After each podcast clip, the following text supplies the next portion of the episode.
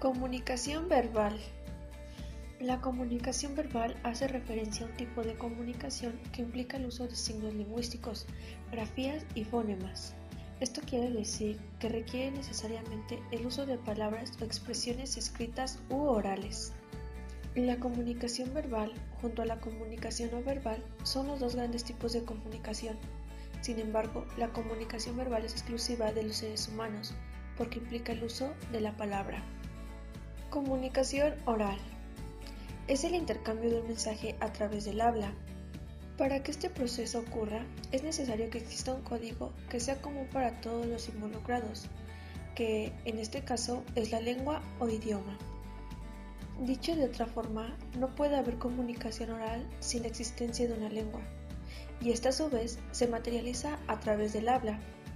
La comunicación oral no solo hace referencia a las palabras y frases que se expresan en el habla, sino también a los sonidos y tono que acompaña la comunicación. De este modo, un grito, un suspiro, una onomatopeya o un sonido característico son también formas de comunicación oral. Comunicación escrita. En este caso, el proceso comunicacional ocurre a través del lenguaje escrito, bien sean palabras de una misma lengua o cualquier sistema convencional que pueda ser decodificado por los receptores del mensaje. En este sentido, el alfabeto y sus reglas ortogramaticales son código esencial para la comunicación escrita. Habla cuando estés cabreado y harás el mejor discurso del que jamás te arrepentirás.